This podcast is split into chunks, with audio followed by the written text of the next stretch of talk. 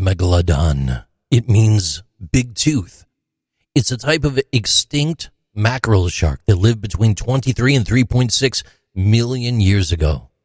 It was formerly thought to be a distant relative of the great white shark. Recent research utilizing a tried and true method of determining megalodon's size shows that the extinct shark may have been significantly larger than previously thought, measuring up to 65 feet, or the length of two school buses. Earlier estimations put the massive predator at 50 to 60 feet long.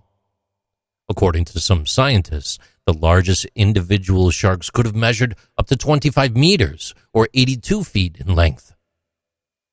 Megalodon was a fearsome predator with gigantic serrated teeth, most likely feeding on whales, large fish, and other sharks. It would have needed a large amount of food to sustain itself due to its enormous size. Prey items could have included dolphins or even humpback whales. While adult megalodons were most likely predator free, newly born and immature megalodons, the tiny ones, they could have been attacked by other huge predatory sharks like giant hammerhead sharks. But bet your bottom dollar those giant hammerheads probably turned out to be shark bait, ooh ah ah, for the megalodon. Despite several finds of megalodon teeth and vertebrae, no full skeletal remains have been discovered.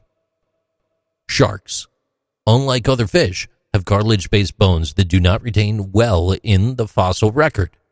As a result, scientists are still divided about which modern shark species is most closely linked to Megalodon. Paleontologists believe the gigantic shark consumed around 2,500 pounds of food each day, which is comparable to 3,300 cans of tuna. It's a lot of tuna at Grandma's house. Megalodon was unable to adapt to changing environmental conditions, though. When their ecosystem changes, animals, unlike people, cannot quickly relocate to find new food sources. Megalodons evolved in warmer oceans and fed on a wide variety of huge marine mammals.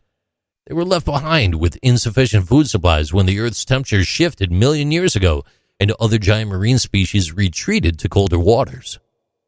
Although some people believe that megalodons may still exist in unknown areas of the ocean, scientists contend that it would be extremely improbable to ignore a 65 plus foot long shark near the shore that may even have a taste for whales.